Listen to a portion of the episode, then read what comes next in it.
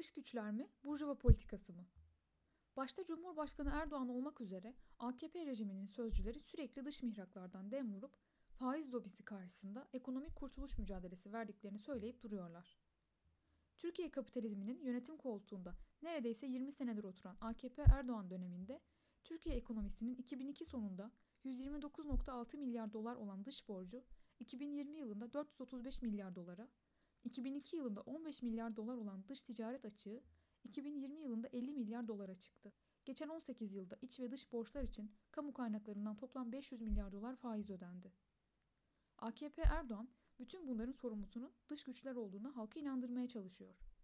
Biz uluslararası sermaye çevrelerinin, emperyalist tefecilerin bu bakımdan masum olduklarını iddia edecek değiliz.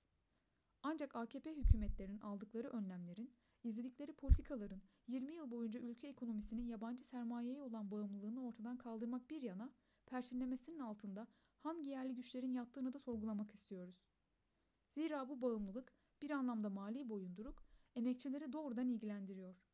Onların yarattıkları değerin bir kısmının dışarıya akıtılmasına, yoksullaşmaya, işsizliğe yol açıyor.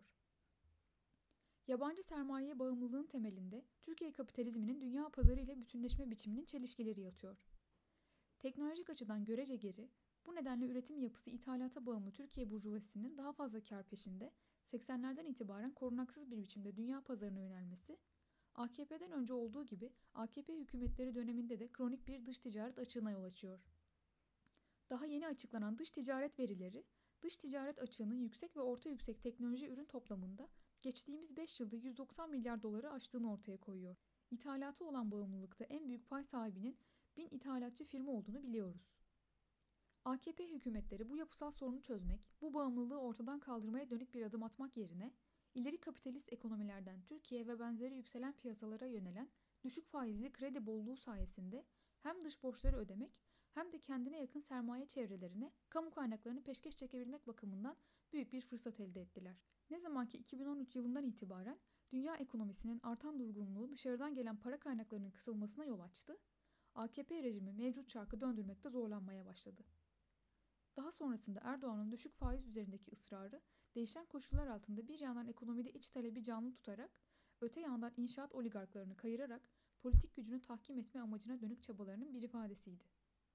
Bizim burada asıl işaret etmek istediğimiz nokta şudur.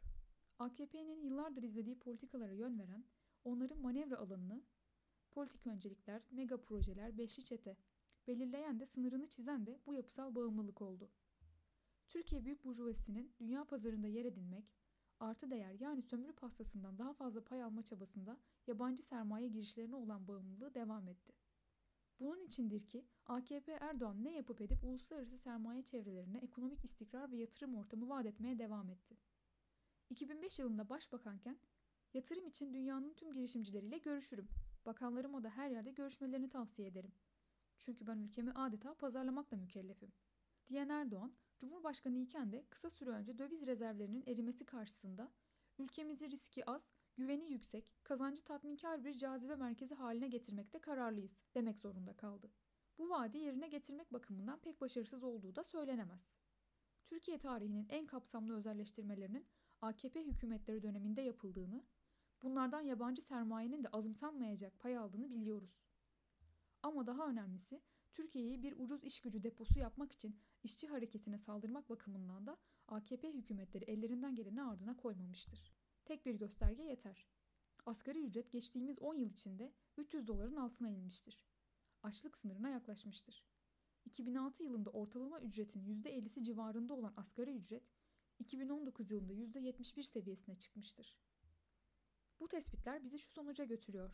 Erdoğan'ın tek adam rejiminin ya da maceracı ekonomi politikasının arkasında yatan, onu besleyen ancak onun sınırlarını da çizen büyük resmi iyi görebilmek, bu politikaların nihayetinde sınıfsal bir tercihin ürünü olduğunu göz ardı etmemek gerekiyor. Yabancı sermayeye olan bağımlılığı gerçekten kırmak istiyorsak, çözümü Türkiye Büyük Burjuvası'nın kendi içindeki paylaşım mücadelesinden ziyade, bugün Karaman'daki Döhler, Kocaeli'deki Baldur, Dilovası'ndaki Sistemir HSK fabrikalarında verilen mücadelelerde aramalıyız.